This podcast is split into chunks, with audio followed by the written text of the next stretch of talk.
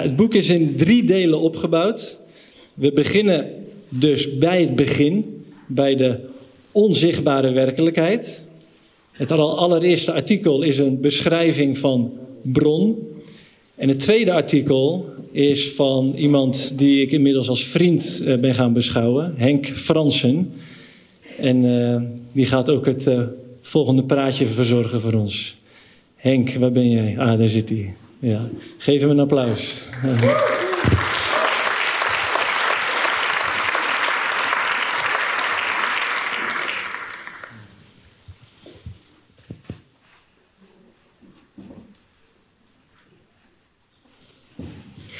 Ik heb graag mijn handen vrij. Omdat ik, uh, ik praat met mijn handen vaak. Ja. Zo tof om hier te staan voor de boeklancering van Lumens 2. En ik wil jullie graag vanuit mijn achtergrond als arts iets vertellen over het menselijk lichaam. Waar ik zoveel van geleerd heb eigenlijk. En wat dat menselijk lichaam ons zou kunnen laten zien uh, over de ideale samenleving. Want dat lichaam is eigenlijk een organisatie, hè? Een samenleving van cellen. En waarom zou je daar naar kijken? Het is een evolutionair beproefd concept. Het heeft zichzelf in de loop van miljoenen jaren bewezen. Het is super boeiend om te kijken, wat kunnen we daarvan leren? Ik zei als arts vaak, het menselijk lichaam is voor mij een levende Bijbel. Je hebt de Bijbel niet als boek nodig. Als je dat lichaam begint te lezen, als je daarnaar luistert, dan begin je te begrijpen hoe de schepping bedoeld is, waar het leven over gaat. Hè? En als je in eerste instantie kijkt naar het menselijk lichaam, een beetje in het groot, gewoon van buitenaf, dan zie je dat zijn triljoenen cellen die samen leven, samenleving, organismen. En elke cel heeft een taak, is ergens voor in de wieg gelegd. Geen cel te veel of te weinig. En als elke cel doet waarvoor die gemaakt is, en dat bijdraagt in het geheel, heb je absolute overvloed. Miljoenen wonderen per seconde. En is voor iedereen voorhanden wat er nodig is. Maar wanneer een cel zijn taak minder goed uitvoert, dan noemen we dat in de geneeskunde ziekte. En wanneer een cel zijn taak helemaal loslaat, niks meer bijdraagt, dat noemen we kanker. En dan wil ik met jullie kijken naar de samenleving, naar de mensheid. De mensheid is ook een lichaam. En jij en ik zijn de cellen in dat mensheidslichaam. Hè? Triljoenen mensen die samen een samenleving vormen. En om in dat mensheidslichaam te kijken heb je geen röntgenapparatuur nodig. Je kunt gewoon om je heen kijken. Acht uur journaal, kranten, op straat.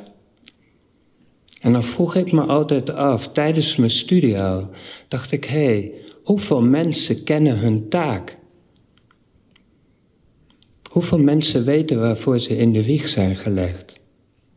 En van de mensen die dat weten, hoeveel zijn dag en nacht bezig om dat te schenken aan de mensen om hen heen?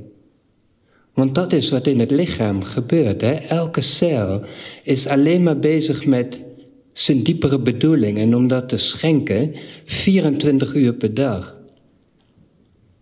En ik had van het lichaam geleerd, als cellen hun taak minder goed uitoefenen, noemen we dat ziekte. Hoeveel mensen oefenen hun taak minder goed uit en hoeveel mensen weten eigenlijk helemaal niet waarvoor ze in de wieg zijn gelegd. Dat wordt in het lichaam kanker genoemd. Zou je kunnen zeggen, hey, de mensheid is wel heel erg ziek. Lijkt bijna ongeneeslijk ziek, hè? Maar in de ideale samenleving of in de nieuwe wereld zou het dus heel belangrijk zijn dat de basis van het onderwijs is dat we kinderen bewust maken, leren. Waarvoor ben je in de wieg gelegd? Wat zijn jouw kwaliteiten? Wat kun jij bijdragen aan het geheel?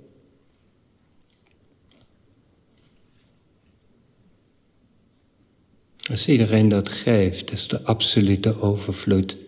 Niet alleen voor iedereen alles voorhanden wat hij nodig heeft, maar ieder mens heeft dan ook, weet je, je taak uitvoeren in het geheel geeft zo'n vervulling, zo'n bezieling, zo'n kracht, zo'n geluk. Precies dat wat je eigenlijk altijd zoekt. En dan wil ik nog stilstaan bij, als je naar de wereld kijkt, hoe de energie stroomt in de samenleving. En dat kun je zien aan, aan geld, als je geld volgt. Geld is een hele mooie maatstaf voor hoe de energie stroomt in het geheel. En dan kun je zeggen dat wij een schuldeconomie hebben. Elk land, elke staat heeft een schuld, een staatsschuld. Als je daarin verdiept, krijg je astronomische getallen die passen niet in je hoofd. Niet? En over dat geld wordt rente berekend. De wortel, eigenlijk de bodem, de basis van het geldsysteem is rente. En daardoor zijn er heel veel schulden gecreëerd. En dat maakt dat op dit moment ieder mens eigenlijk tien keer harder werkt dan dat nodig is. Om alleen maar de rente van die staatsschuld op te brengen. En zelfs dat lukt niet helemaal. Dus het neemt nog steeds toe, hè? Bizar. En al het geld wordt naar boven toe afgeroomd en daar wordt het opgepot. Laten we eens kijken naar het menselijk lichaam. Hoe daar de energie gaat, hè? Elke cel geeft alles wat hij heeft. Vraagt daar niks voor terug, laat staan dat hij de rente overvraagt, hè? Rente bestaat niet in het menselijk lichaam. En superbelangrijk, schuld bestaat niet in het menselijk lichaam. Het menselijk lichaam kan geen energie uitgeven die het niet heeft. Als dat zou ontstaan, ben je dood. Het menselijk lichaam kan wel tijdelijk in het rood staan, in het rood gaan. Maar dat is niet het rood uit onze economie. In het rood staan in onze economie is dat je schuld hebt. Dat kan niet in het lichaam. In het lichaam betekent dat dat je tijdelijk je energiereserves aanspreekt. Omdat je voor een grote uitdaging staat of tijdelijk moet overleven, worden energiereserves aangesproken. En wanneer die periode voorbij is, gaat het hele systeem in rust om de reserves weer aan te vullen. Dat is boeiend. Hè? Dus dat zou betekenen in een ideale samenleving geen rente en nooit schuld. Niks oppotten. In het lichaam is er altijd een hele kleine energiereserve in de cel. Waar die gebruik van kan maken als die tijdelijk even iets extra's moet doen. Daarna gaat hij weer in de rust. Is er meer nodig, dan zijn er op bepaalde plekken een klein beetje um, energie gespaard, hè, opgeslagen in de vorm van vetweefsel of bijvoorbeeld in de vorm van koolhydraten in de lever. En wanneer dan ergens in het lichaam iets extra's nodig is, of in dat hele lijf, dan wordt dat gemobiliseerd, gedistribueerd aan precies daar waar het nodig is. Dus er mag wel een beetje geld gespaard worden. En ook in de samenleving, zeg maar, op bepaalde punten. Maar op het moment dat het nodig is in het geheel, wordt het direct vrij gedistribueerd. Om door die periode heen te komen. En dan gaat de hele samenleving in rust. Om alles weer een beetje, zeg maar, bij te denken. Zijn twee aspecten die ik wilde benoemen voor het menselijk lichaam. Ik ben als arts gepassioneerd over dat lijf. Ja, je kunt de tijd nemen om elk orgaan te bestuderen. Een aspect van de menselijke ziel wordt in elk orgaan uitgedrukt. Wanneer je naar die organen, hoe ze functioneren, gaat luisteren, kun je zoveel leren over hoe die aspecten eigenlijk optimaal dienen te functioneren. Ja, super boeiend hey, dankjewel en geniet van het boek.